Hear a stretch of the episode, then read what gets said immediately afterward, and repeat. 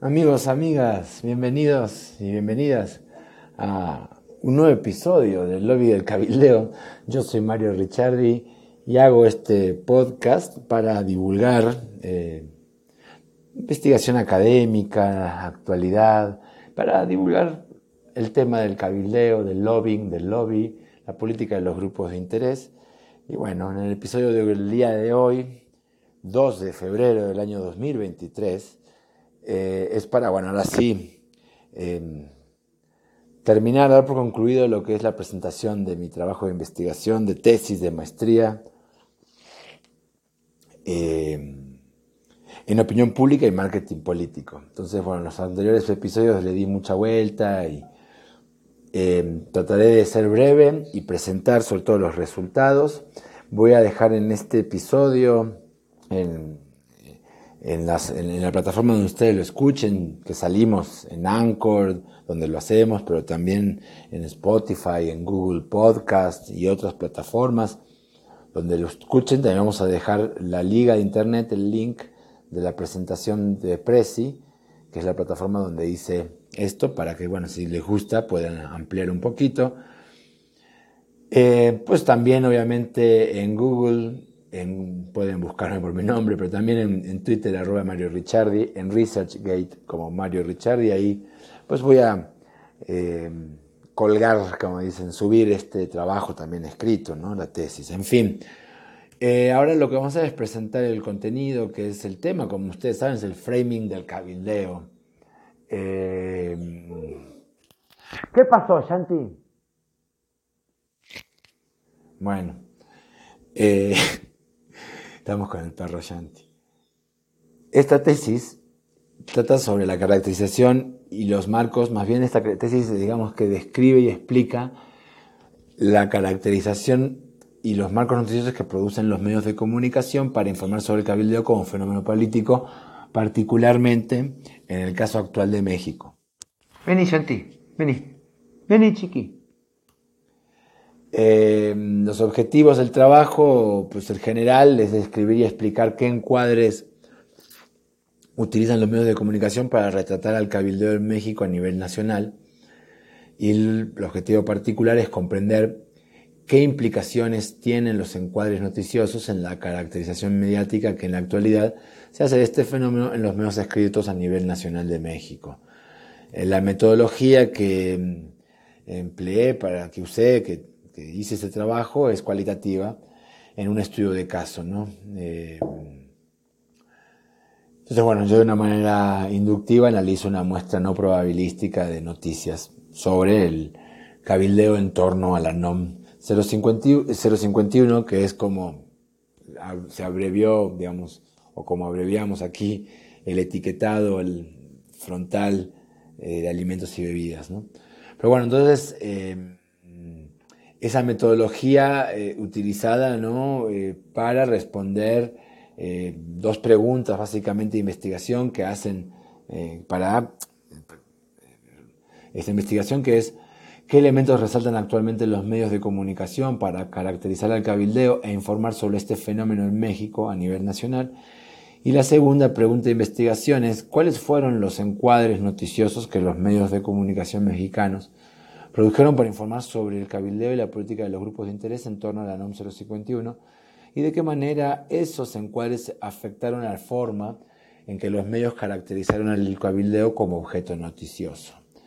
Para responderla planteo una hipótesis de trabajo que digamos que eh, dice que para caracterizar el cabildeo en México los medios de comunicación generan encuadres simplificados que no solo hacen énfasis en el conflicto y la espectacularidad del fenómeno, como la corrupción y los escándalos, sino que también minimizan aspectos positivos del cabildeo, como, con lo cual no identifican por igual la pluralidad de actores que cabildean y los elementos que este fenómeno aporta para contribuir a la participación ciudadana y por ende a la democracia. Esta mm, hipótesis de trabajo guía la investigación, digamos que eh, busca responder las dos preguntas de investigación, eh, sí buscamos comprobarla o refutarla, pero no en términos estadísticos, por supuesto, es una tesis cualitativa que va a haber de, describir, de, explicar una serie de variables que son dos, ¿no? la variable independiente, que son los marcos noticiosos sobre el cabildeo y una variable dependiente que es eh, la caracterización noticiosa, mediática del cabildeo en México. Entonces, bueno, pero esta hipótesis también está basada en supuestos recogidos de la literatura, donde, sobre todo para el caso de Estados Unidos, hay ejemplo un poco de lo que los medios, cómo los, hay nota de cómo los medios han caracterizado históricamente, una perspectiva histórica, a, este fenómeno, ¿no? Y a los grupos o los sujetos que, que practican este objeto, este fenómeno, el lobby. Eh, bueno, entonces, em, con esta, esto es un poco el contenido, ¿no? la base, la estructura que desarrollo en el capítulo 1, que es el marco contextual, el capítulo 2, que es el marco teórico, el capítulo 3, que es el marco metodológico, y el capítulo 4, que es el estudio de caso, eh, con sus resultados, su discusión, digamos, ¿no? sus, sus resultados reales, ¿no? y las conclusiones posteriores. Y bueno, entonces eso también vamos a presentar ahora en los próximos 15 minutos, espero, 20. En el capítulo 1, como les digo, realmente es eh, el marco contextual de la investigación nos remite a la variable eh, dependiente, ¿no? la caracterización del cabildeo en los medios de comunicación. En este caso hacemos una utilizamos una perspectiva histórica para, sobre todo en el ejemplo de los Estados Unidos, en el caso donde hay material al respecto escrito, eh, podemos hacer como un rastro histórico, eh, pero también ver eh, esto más hacia la actualidad, ¿no? Eh, después también ver un poco la revisión de la literatura del, sobre el lobby y después un poco también hacer una breve conceptualización, definición del cabildeo. Eso es este capítulo teórico. Nosotros vemos las primeras referencias sobre el cabildeo en la prensa, en el siglo XIX, digo que en los Estados Unidos, también platicamos del caso mexicano, eh, pero ya por supuesto más hacia eh, segunda mitad del siglo XX, eh, sobre todo más hacia ya con la transición hacia la democracia. Pero bueno, lo que vemos son las primeras apariciones del siglo XIX, la era dorada del lobby, esto tomada de la novela, del cuento de Mark Twain, ¿no? de Gilded Age, pero también cómo aparecen en los diccionarios del Webster, eh, Merriam-Webster en inglés, en la Real Academia Española en español, en 1820 y 1880, en las décadas respectivamente. Hacemos este reconto para ver, digamos, que eh, en, desde sus inicios hasta mediados del siglo XX la imagen o, digamos, la, caracterización eh, mediática del lobby tenía, eh, mostraba aspectos y impactos positivos y negativos, pero sobre todo los negativos más ligados a, las, a los escándalos del lobby, ¿no? Como dicen por ahí, más hacia las eventualidades que hacia las regularidades de este fenómeno y sus actores. Pero vemos como en la década de los 70, en 1970, la corrupción, los escándalos ya toman un lugar mucho más prominente en la prensa y ligado el dinero y la política a el lobby de los grupos de interés, sobre todo empresariales. ¿no? Eh, entonces, bueno, esto empieza a tomar mucho más vuelo, sobre todo por casos emblemáticos como el de Watergate, ¿no? Eh, Pentagon Papers y demás. Bueno, la revisión de la literatura vemos que lo que el lobby realmente se estudia en la academia es desde las ciencias políticas en plural, ¿no? Eh, pero sobre todo la ciencia política, ¿eh? Podemos decir, bueno, quiénes cabildean, cuánto cabildean y cómo organizan sus esfuerzos, el número de grupos de intereses registrados públicamente, la experiencia, las conexiones, las orientaciones de los cabilderos, las contrapartes, la efectividad, éxito o influencia del cabildeo. Para esto, estos estudios clásicos, digamos, las temáticas y los descubrimientos que más hay en esta materia, por supuesto que se usa la teoría del, framing, eh, por ejemplo, para ver cómo los grupos de interés encuadran sus agendas, sus temas y buscan influir en la opinión pública para indirectamente influir en las decisiones, en las tomadoras de decisiones, o si no, como también en estrategias directas buscan eh, acercarse a los tomadores de decisiones con un discurso, digamos, con los temas empaquetados, enmarcados, ¿no? En fin, eh, pero la pertinencia de este trabajo en cuanto a la revisión de la literatura es que he visto que no hay investigaciones sobre el framing del lobbying, ¿no? O sea, que no se ve, sobre todo desde ya para el caso mexicano.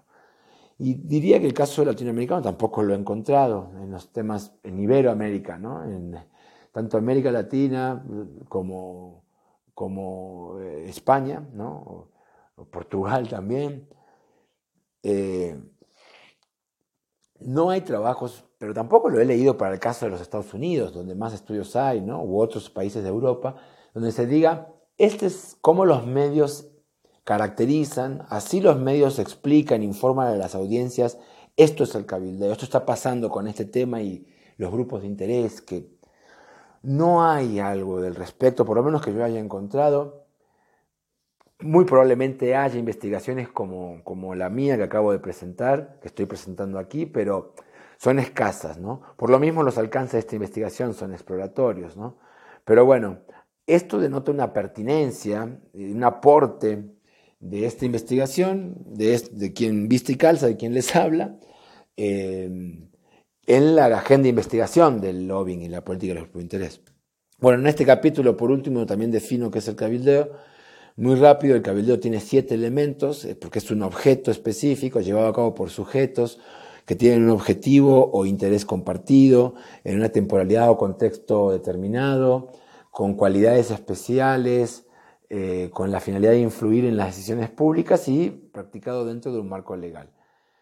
Estos siete elementos que definen al cabildeo de una manera normativa pueden ser agrupados en tres categorías ontológicas, que son pues, la categoría de la sustancia ¿no? del fenómeno, la relación que guarda y las cualidades de este fenómeno.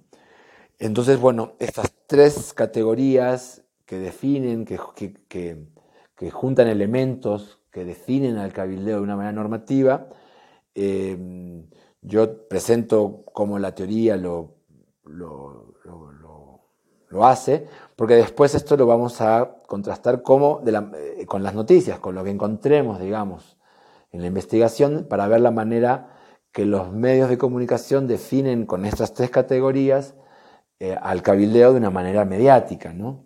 Y ver qué, qué hay, ¿no? En fin, es capítulo 1, el capítulo 2 muy rápido, es el marco teórico, sobre todo es, eh, eh, digamos, ahondar en la teoría del encuadre o del framing, que es parte de la caja de herramientas teóricas de la comunicación política. Hablamos del marco, que son utilizados por los medios para resumir, explicar y presentar los temas, pero también eh, las audiencias se enmarcan los temas, ¿no? los individuos, eh, los partidos políticos, los grupos de interés, etc. ¿no? Pero en este caso, para diferentes fines y con diferentes eh, maneras, en fin, acá vamos a hablar de los medios, de los encuadres noticiosos, ¿no? los que hacen los medios sobre todo. Eh, definimos con Edman lo que es un encuadre que habla de seleccionar algunos aspectos de una realidad y darles más relevancia a ciertos aspectos que otros, claramente resumir los temas. Y con eso, pues definir con ciertos sesgos, con ciertos juicios morales, con algunas soluciones que se sugieren, eh, los temas. ¿no? Bueno, los encuadres noticiosos se pueden, se pueden detectar de una manera eh, inductiva, como en este caso, eh, pero también de una manera deductiva en base a encuadres ya establecidos. Pero bueno, de una manera inductiva podemos nosotros ver cuáles son las, las palabras claves que se utilizan,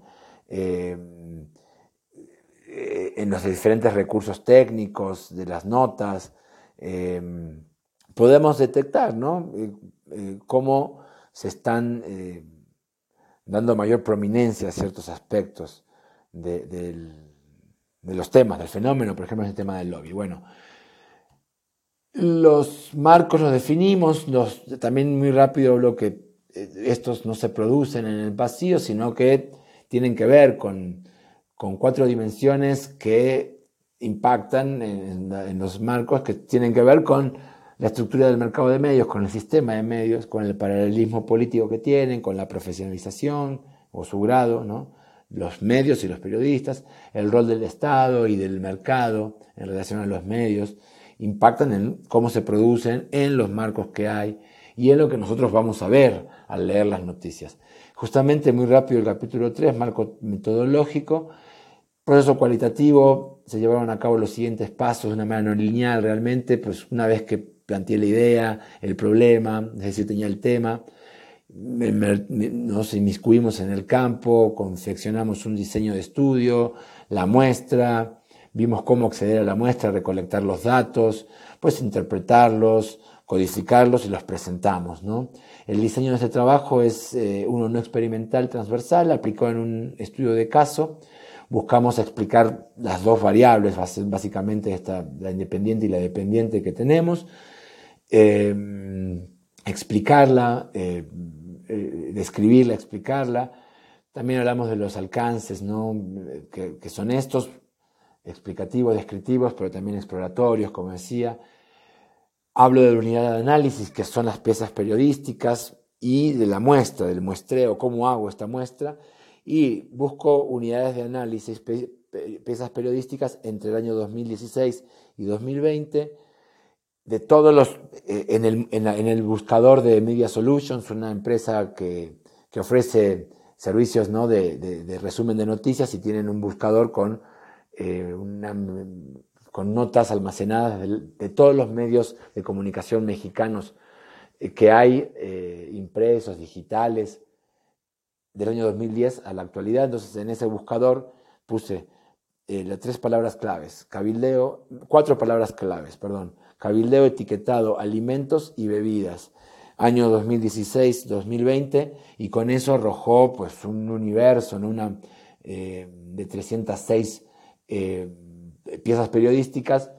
Para generar la muestra usé calculator.net, que es eh, un motor, una calculadora para generar eh, estadísticamente una muestra y con el 95% de confianza de que el valor real va a estar representado con 172 piezas o más, hice la muestra que terminé analizando, ¿no? las notas que terminé recogiendo y codificando con KDA Miner Lite, ¿no? un codificador de textos que yo pues, analicé como tres vueltas eh, cada noticia, ¿no? la muestra de 172 notas, para, para generarla, digamos que había muchas notas con esas palabras claves que, que dije, las 306 notas, casi la mitad tenían que ver con cabildeo, tenían que ver con alimentos, con bebidas, eh, con etiquetado, pero no con el cabildeo sobre el etiquetado. Entonces, empezó a discriminar notas para llegar a la 172. La mayoría fueron discriminadas em, con esa razón, no, solamente de no fue solamente de una manera aleatoria, sino que revisé eh, eh, el universo para ver cómo yo discriminaba notas y tener una muestra aunque no es probabilística, que sí sea representativa de este universo y de lo que los medios en estos cinco años, 2006 a 2020, em, publicaron sobre el tema. Analicé, em, en base a la definición operacional sobre el cabildeo, cómo los medios representan estas tres, em, la sustancia, ¿no? Las, las tres categorías ontológicas, la sustancia de relación y las cualidades del lobby. Y bueno, eso es lo que Em, hice justamente y presento en el capítulo 4 de la tesis, que es el estudio de caso. Previo a eso, pues hablo de lo que es, lo que fue la NOM 051 o este sistema de, etiquetado frontal de alimentos y bebidas, ¿no? y todo el caso, que empieza en el año 2010 en México con el Acuerdo Nacional para la Salud Alimentaria, 2013 genera la Estrategia Nacional para la Prevención y el Control de la Sobrepeso y la Obesidad, y en el 2015, 2016 empieza a generarse, por eso desde ahí empiezo a buscar noticias. En México se aprueba y entra en, vigor el nuevo sistema de etiquetado frontal de alimentos y bebidas, conocido como Guías Diarias de Alimentación, la GDA, que trae los, los, datos nutrimentales, los nutritional facts, que es, el, que es el que se usa casi en todo el mundo, o al menos en Estados Unidos, por ejemplo, en los alimentos y las bebidas, pero que es etiquetado con muchas deficiencias y críticas. En el año 2019 en México ya se empieza, 2018, pero el año 2019 ingresa, es, ingresa este tema en el Parlamento y se discute y en el año 2020 se termina aprobando la NOM 051, la actualización de este, de ese sistema de, etiquetado. ¿no? Hubo actores eh, activos, ¿no? los que fueron a cabildear el tema, que fueron actores de grupos de interés social o de causa, advocacy groups, que son organizaciones de la sociedad civil, también colectivos, etcétera, que son, pues más que nada, el, eh, más conocido, el poder del consumidor, contrapeso, la Alianza por la Salud eh, Alimentaria, entre otros, muchos activistas, académicos, grupos que estaban asociaciones civiles, eh, etcétera, ¿no? Eh, también estaban los otros que eran los que estaban en contra del etiquetado, eh, del cambio al, etiquetado, y en contra de la NOM 051, que son los grupos de la industria, eh, los grupos de interés privados, ¿no? Digamos, ahí está Canacín, Trantal, Cancanaco, Las Choco, la CCE, Con México, Canaimpa, y empresas, la Coparmex, y empresas como Nestlé, Coca-Cola, Bimbo, PepsiCo, Kellogg, Lala, entre otras. ¿no? Todos estos, eh, cabildeando el tema, en las noticias casi siempre salen tres o cuatro referenciados, que son en el caso de los consumidores, poder del consumidor, y en el caso de los empresarios con México, a veces el CCE, las empresas FEMSA y Coca-Cola, y por ahí se van, ¿no? En fin, eh, presentamos entonces los resultados de el estudio de caso, una vez presentado lo que fue este, esta política y lo que se estaba informando en los medios.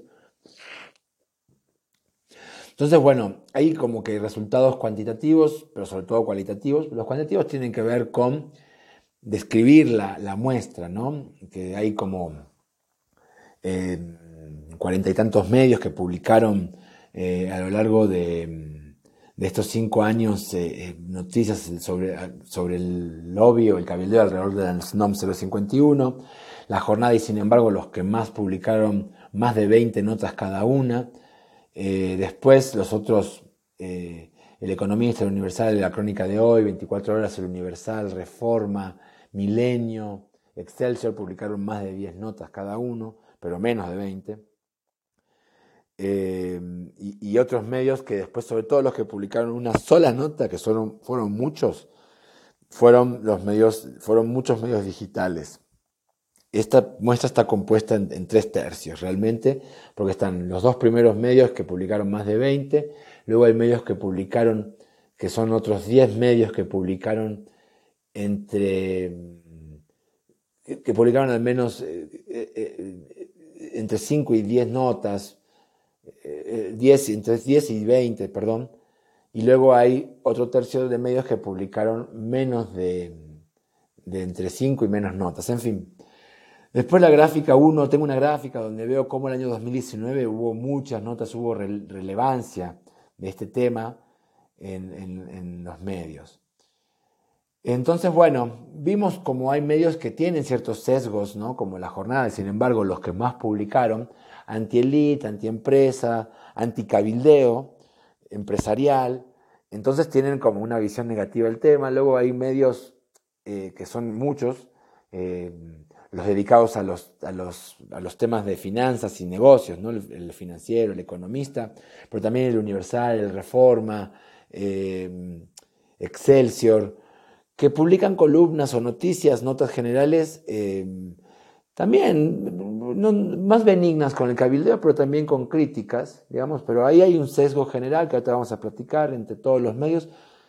Pero en líneas generales, el, el, sistema de medios mexicanos retrata de manera positiva y negativa, más negativas al, al cabildeo y a los grupos de interés, más, ya de una vez lo digo, más ligado al, al, al lobby empresarial, por ende la hipótesis se comprueba, digamos, pero se amplía, entonces bueno, todavía no, Nomás lo estoy, lo estoy adelantando. Pero bueno, entonces ahí están los medios que tienen ciertos sesgos em, propios de las audiencias que ellos alcanzan, ¿no?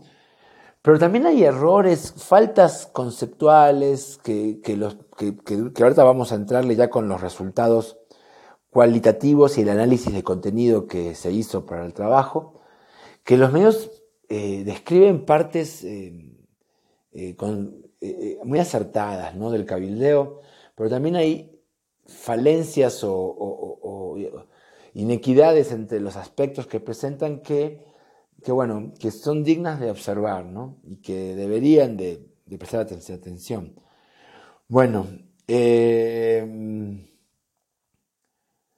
por ejemplo, la sustancia del lobby tiene que ver para los medios, viste, con el, conflicto de interés, con informar, sí, técnicamente, hacer recomendaciones, colaborar, pero también tiene que ver con desinformar, confundir a los legisladores, retrasar, bloquear el cambio de la legislación, eh, tomar acción, tiene que ver con las relaciones, con los contactos, con la influencia, con incidir, con digamos, también tener capacidad de convocar, hacer alianzas, hacer eh, espacios de, negociación.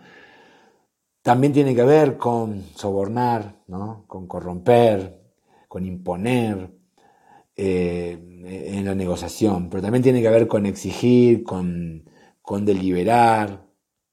Hay muchos eh, códigos que he puesto y que he visto en las noticias para hablar de la sustancia, también de la cualidad que son sobre todo, hablan de los medios de, las diferentes estrategias, ¿no? Sobre todo de las directas y también de las rendiciones. Pero bueno, entonces en corto, la sustancia del cabildeo narran que sí, para acceder, este fenómeno tiene que ver con acceder a la toma de decisiones. Entonces, para acceder, hablan de que es muy importante el manejo de información, ¿no? Eh, pero eh, el manejo de información técnica eh, más ligada al aspecto positivo con los grupos de ciudadanos, grupos protectores de los consumidores y eh, hay noticias donde hacen referencia al uso de información técnica, pero con la que se accede a la toma de decisiones, pero para confundir y para bloquear. Eh, luego también se habla de cómo los contactos es muy importante. Eh, entonces a veces no queda claro ahí teóricamente qué es más importante para el cabildeo.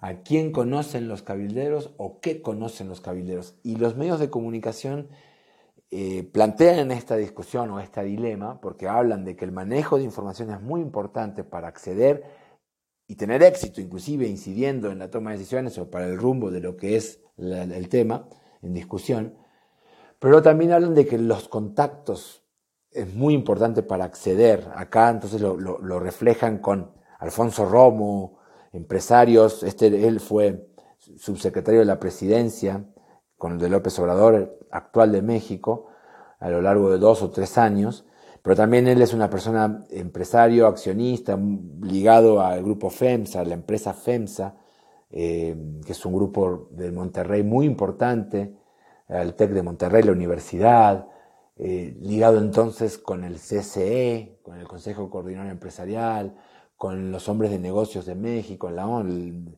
el Round Table, ¿no? Entonces, bueno, ahí este, este, este, este hombre fue utilizado también eh, como Sabludowski, que es el representante del grupo con México, fueron eh, utilizados para decir, ¿no? para informar que los contactos son cruciales para acceder a la toma de decisiones y esto no está del todo claro en la, en la discusión teórica académica, ¿no? Y los medios, pero en fin, estos dos temas y el factor Romo, entonces los contactos, Saludowski y etcétera, eh, fueron muy importantes, ¿no? Entonces, el, atributos del cabildo que se estuvieron manejando en los medios de comunicación es el conflicto de intereses, los vínculos, ¿no? Eh, como un asunto negativo que, digamos, eh, defiende el statu quo en contra de un cambio que sí es beneficioso para el bien eh, general, ¿no? para el bien común.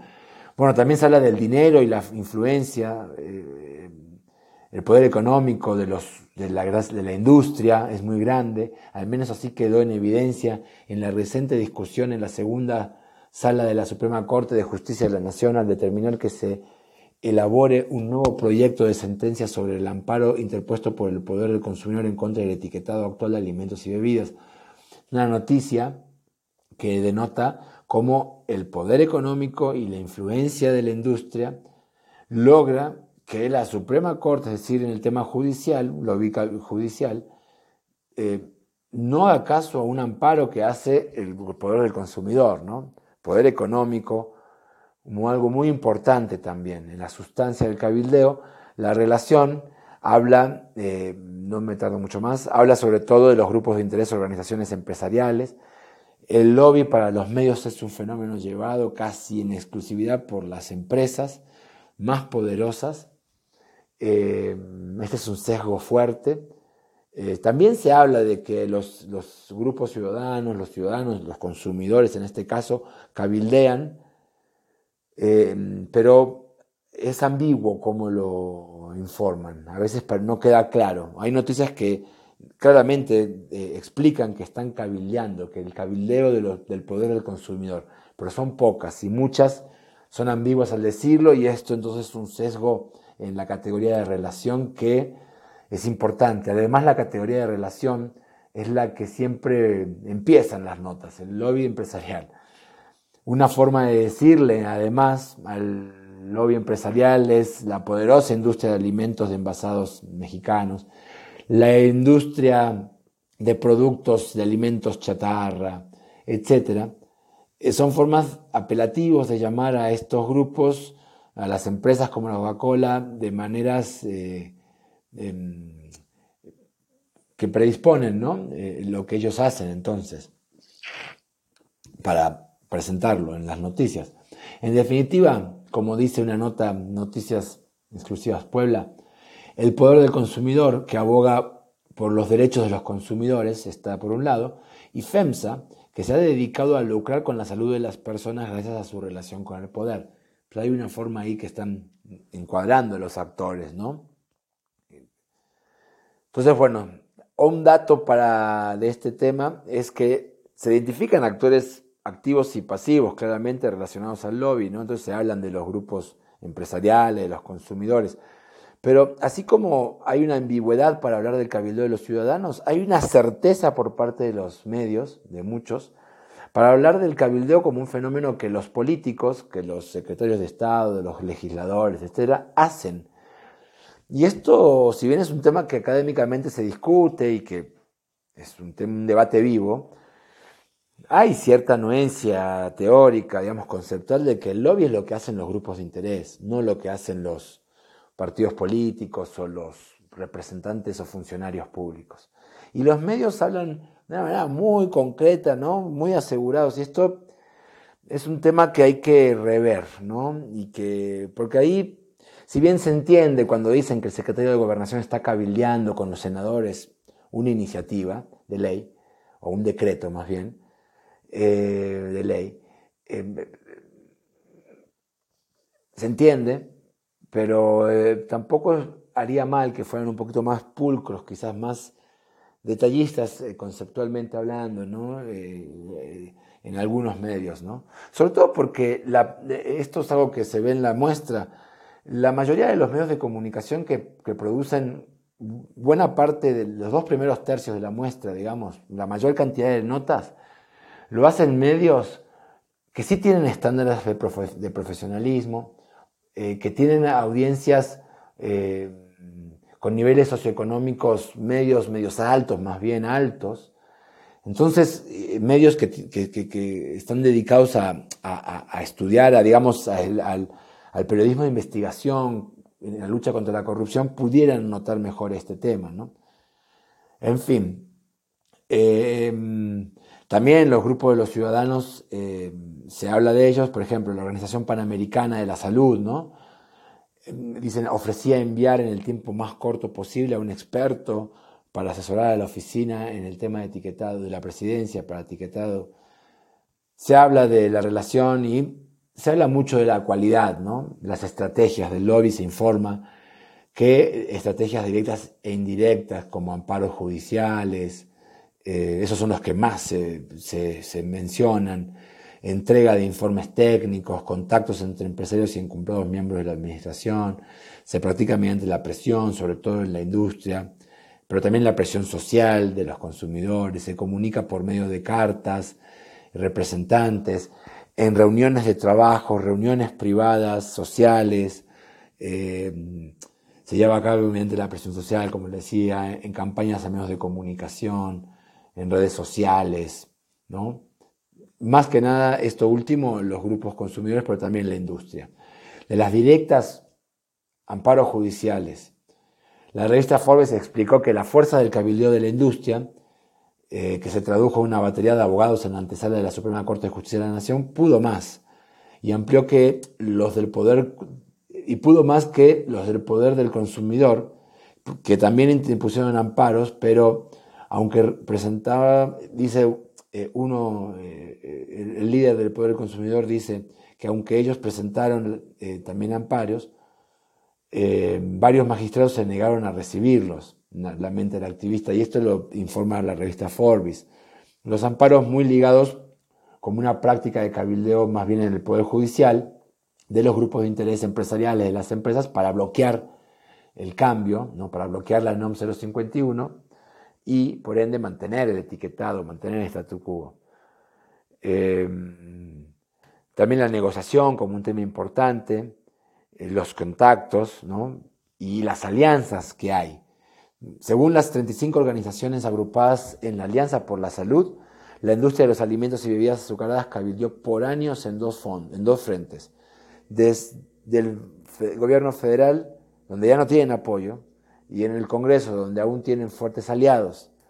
Y los aliados se, se, transfieren o se reflejan en noticias que hablan de cómo los grupos de corporativos, empresas como FEMSA y Coca-Cola, tienen posibilidad para acceder a tomadores de decisiones y pedir que no se lleven a cabo ciertas reuniones. Por ejemplo, dice, el cabildeo de FEMSA y Coca-Cola logró reventar la sesión. Pidieron a la Comisión de Salud que no hubiera quórum, dice ABC Noticias. Entonces, los contactos, los, los eh, son una forma también de, lograr que se bloquee el cambio político, dicen los medios, lo cual es cierto esto normativamente hablando, pero eh, hay otras cualidades del lobby que le están pasándose por alta acá, ¿no? En fin, cooptar es un tema como, por ejemplo, la empresa FEMSA, además de su apoyo a FunSalud, creó el Centro de Investigación y Desarrollo con el fin de promover investigaciones en nutrición y hidratación. Ha impulsado dos premios a la investigación científica en temas de salud en conjunto con el Consejo Nacional de Ciencia y Tecnología, CONACYT, y ha patrocinado eventos médicos, congresos, torneos y carreras deportivas para difundir la idea de que no hay alimentos malos, solo hay que consumirlos con moderación y que la activación física es suficiente para combatir la obesidad, dice una noticia de Sin embargo. Esto para cooptar, por ejemplo, pero también para hacer campañas de lobby eh, indirecto. Luego también se habla de la corrupción muchísimo. Ya decíamos, ¿no? El factor Romo, por ejemplo, ¿no? Pero también las puertas giratorias, eh, el tráfico de influencias, ¿no? Eh, y esto lo hacen mucho, por ejemplo, ¿no? En 2006, tanto PepsiCo como Coca-Cola financiaron el 96 organizaciones nacionales de la salud al mismo tiempo que cabildeaban en contra de iniciativas. Esto es para cooptar, pero también el tema de las puertas giratorias, si lo muestran, eh, en fin. El factor Romo, ¿no? En una noticia de la jornada dice Romo, yo no soy un lobista, yo no estoy aquí resolviendo problemas particulares. Porque la verdad es que sí se hostigaba mucho y bueno, estaba ahí el tema, pero también López Gatel, subsecretario de Salud del gobierno López Obrador, también había noticias, eh, unas columnas del Universal que, de Mario Maldonado, que hacían, hacían referencia, había datos donde mostraban de que él tenía relaciones con eh, ciertas fundaciones del magnate George Soros, que lo habían financiado en sus estudios o en ciertas investigaciones, que había trabajado en alguna ONG o grupo think tank ligado a grupos de consumidores y que ahora entonces estaba, digamos, ahí también había ciertas puertas giratorias, o cierto tráfico de influencias también, en fin. Pero sobre todo ligado a las, a las, empresas de los alimentos y las bebidas, a los grupos industriales, de la industria, como se dicen. También se hablan de cómo, eh, de la intensidad de las, estrategias, ¿no? de, sus prácticas. También se dieron nota en varias noticias de Sin embargo, periodismo de investigación, y también una de, de bueno, otro de, de Nayeli Roldán, la, la escritora, de cómo eh, grupos, más bien empresarios o eh, grupos eh, ligados a la industria, llama FEMSA, Coca-Cola, estuvieron espiando en, colaboración con el gobierno de Peña Nieto, espiaban a miembros, al director, a los líderes del poder del consumidor, los espiaban y los intimidaban con este malware llamado Pegasus, ¿no? que una empresa genera y comercializa sobre todo para hacer tareas de espionaje, pero ilegalmente lo consiguen estos empresarios y lo usan. Se da cuenta de este tema de noticias, pero también se habla de que sirve el cabildeo y hay cualidades eh, deliberativas, de, negociación eh, en el cabildeo y, por ejemplo, se informa de la participación de los grupos, sobre todo de los consumidores, pero también de la industria, en el proceso de consulta pública que se convocó para el tema de la NOM. ¿no? Entonces, bueno, las indirectas también se habla de los pundits y los especialistas o comunicadores afines que los, que los grupos meten en los medios, académicos, se habla de la publicidad, ¿no? Por ejemplo, ante el cabildeo por parte de la industria de bebidas y alimentos ultraprocesados para frenar reformas que impulsan un etiquetado entendible, la Alianza por la Salud Alimentaria quiere crear conciencia y dan cuenta de toda una, de una campaña publicitaria con actores y todo que hicieron los de la Alianza por la Salud. ¿no? Eh, estaban informando de eso. Pero también dan cuenta en las actualidades del cabildeo, las noticias hablan sí del factor institucional, de lo importante que es el contexto político y que había un gobierno de cierta tendencia de Peña Nieto en un momento. En la actualidad, desde el 2018-19, en México, el de López Obrador, ¿no? con Morena, el partido, de otra tendencia más afines a los grupos de los consumidores, se da cuenta de esto, es decir, el factor institucional es parte de las noticias, pero se habla mucho del, bueno, mucho. En comparación con los demás temas se habla poco, pero bueno, sí hay varias notas que dan, que dan cuenta de la reglamentación mínima y deficiente, pero que existe en México sobre el cabildeo. Cabildeo legislativo, ¿no? porque hay padrones y reglamentación en los reglamentos interiores de la Cámara de Senadores y en, el la Cámara de Diputados, el Congreso de la Unión. Entonces, bueno, la jornada saca notas, sin embargo, saca notas, eh, pero solamente hablan de, que están registrados y que están ahí los grupos empresariales no dan cuenta de que Poder del Consumidor y otros más eh, ciudadanos, grupos eh, de causas, están registrados también. No lo informan. Y bueno, pero más allá de lo que se informe y de que hay una reglamentación, más allá de eso, hay muchas notas de que hablan eh, de que el cabildeo es un tema, un fenómeno, una práctica ilegal, cuasi mafiosa, que es para un sinónimo de sobornos, que no tiene reglas. Y esto, bueno, no es tan cierto, ¿verdad? Entonces, bueno, ahí están las cualidades, eh, el análisis del contenido, la caracterización, que entonces un poco, digamos que eh, amplía, pero confirma la, la, hipótesis que se planteaba, ¿no? Del lobby como algo presentado ligado a las élites, a los grupos empresariales, a las empresas, a los ricos, como un fenómeno oscuro, negativo, digamos que hay sesgos que no dejan ver la pluralidad de prácticas directas e indirectas que hay y de actores que lo practican, ¿no? y que también tiene aspectos positivos. ¿no? Entonces, bueno, acá entonces lo que vimos que la caracterización de los medios es el lobby caracterizado en dos dimensiones, una para los grupos empresariales y para otra para una dimensión, otra dimensión para los grupos consumidores. ¿no? Entonces las tres categorías, la sustancia, la relación y la cualidad del fenómeno, se va a dividir y va a ser distinta en base a estas dos dimensiones. Eh, y entonces así se generan encuadres, marcos eh, eh, específicos, que son seis en este caso, que son específicos para este caso del cabildeo en torno a la NOM 051 en México, pero pueden y vamos a tener que intentar replicarlos y ver qué pasa eh, con otras noticias que tengan que ver con el lobby. ¿no? Pero eh, ahí hay como, encontramos eh, estos marcos que ahora vamos a detallar.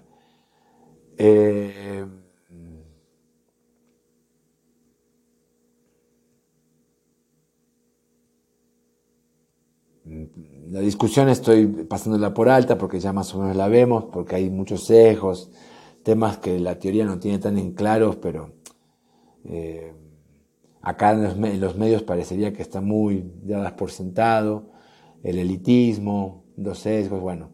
Pero entonces los marcos que nosotros vemos son que hay un marco elitista, un encuadre elitista, hay un encuadro de, bandes, de bandos en pugna o en conflicto, o encuadre eh, David versus Goliat, Goliat versus David. Hay un tercer encuadre que es de sospechas de corrupción, hay un encuadre de presión, hay un encuadre subsidiario y un encuadre ciudadano. Estos dos últimos son benignos con el cabildeo, pero más ligados a los ciudadanos, sobre todo el último. Y los primeros cuatro cabilderos son más bien negativos contra el cabildeo. El elitista como todos los demás encuadres, tienen componentes y preguntas que nos sirven para poderlos divisar y códigos, palabras claves también para poderlo, que son los que yo divisé en este trabajo, pero que podemos replicarlos o intentar replicarlos. Eh, o adaptarlos más bien, ¿no? Eh, en otros casos, pero que tengan que ver con cabildeo. Bueno, el, el de buenos versus malos, sospechas de corrupción, como decíamos, ¿no? estos encuadres claramente impactan en la forma que se caracteriza el cabildeo y eh, eh, eh, el problema, digamos, que es que para resumir esto, es que el problema en torno al cabildeo que se generó es que el encuadre elitista, el encuadre de presión y el encuadre de sospecha de corrupción fueron los que más se utilizaron. Por ende, el cabildeo tiene una presentación, una, estos cuadros posibilitan una, posibilitan una caracterización sesgada hacia lo negativo, ¿no? Eh, precisamente, según estos marcos, el problema fue que los, en la caracterización, fue que los empresarios presionaron de manera indebida para bloquear el nuevo etiquetado de alimentos, que es la mejor solución al problema de la obesidad y diabetes en México. Es decir, el cabildeo es visto como un problema causado por la corrupción y por eso los encuadros generados son mayormente negativos y la caracterización también. Claramente hay matices y, el, encuadre subsidiario aparece, ligado inclusive a los grupos de la, industria, pero en menor grado que los otros. Entonces, eh, con todo, el cabildeo simplifica, eh, los encuadres estos simplifican la caracterización del cabildeo en los medios de comunicación entonces se informa de manera desproporcionada sobre qué es el lobby y los grupos de interés o las organizaciones. Eh, bueno, hacemos resúmenes más y para terminar, ahora sí que la presentación y este episodio que tengo que entonces mejorar cómo hago una presentación más corta, porque ya son entre 45 y 50 minutos, es muy largo para hacer una presentación, porque bueno, además de haberlo presentado ya para concluir, este trabajo eh, claramente eh, damos por concluido que bueno, vemos lo de la hipótesis, respondimos las preguntas de investigación, ampliamos y, claramente confirmamos la hipótesis de trabajo, pero eh, al ser, y logramos describir y explicar, digamos, estas variables, ¿no? la caracterización del cabildeo y los encuadres.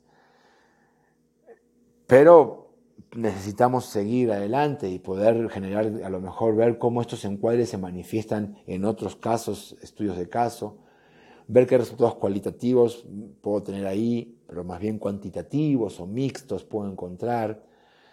También ver en un estudio comparado, comparativo con otros eh, casos, otros países donde también el etiquetado de alimentos y bebidas también haya estado, ahí se haya aprobado por ejemplo, ver con Chile, qué diferencias hay con, eh, con otros países. ¿no? Entonces, es decir, falta mucho por hacer eh, en este trabajo, porque bueno, es una agenda de investigación que vamos a tener que seguir desarrollando, ¿no?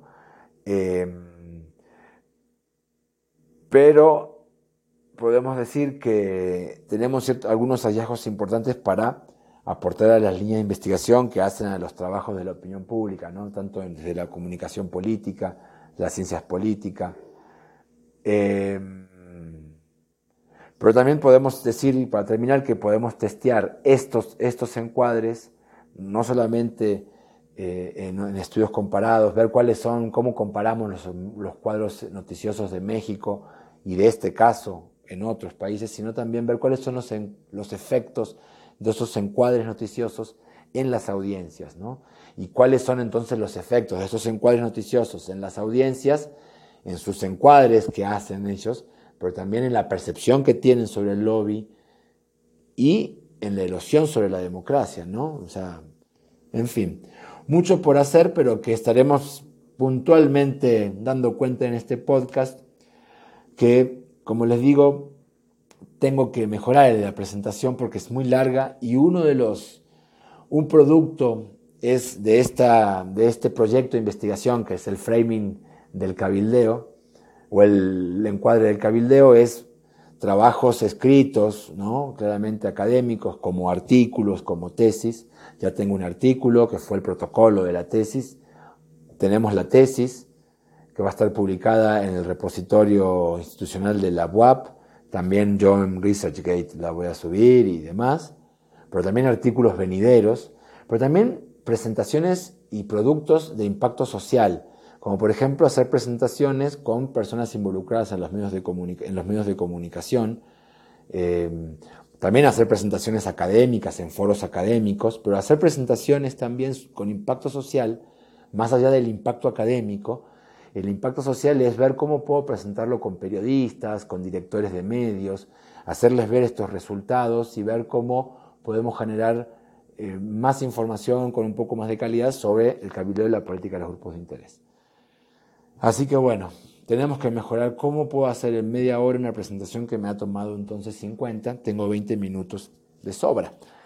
En fin, también tenemos que mejorar el lobby del cabildeo, este podcast que, como les digo, y para terminar, lo traigo y lo hago para que divulguemos eh, la investigación y, eh, del cabildeo y el trabajo académico que yo hago, pero que, se hace, digamos, en plural y sobre el tema. Y, nada, eh, poder mejorar. Ahora lo estamos haciendo sin guion, como así que tengo que mejorar la presentación verbal para, para otros foros académicos y en las clases, también en el podcast y el podcast también, eh, darle un giro, también por supuesto presentar noticias, comentarios sobre temas del lobby, pero también presentar las nuevas eh, novedades que yo leo, ¿no? Eh, sobre material académico que hay investigaciones del lobby, así como las propias de otros autores, de otros académicos. hacer entrevistas, charlas con actores involucrados, ¿no? profesionales, pero también académicos, con otras personas, ¿no? con periodistas para platicar de estos, de estos resultados, en fin. El Lobby Cabildeo un proyecto que va derivando y sí, sí realmente tiene su finalidad y tratará de, de traerles algo en forma. Por lo pronto, aquí los dejo, un abrazo fuerte, espero que estén bien y haya paz.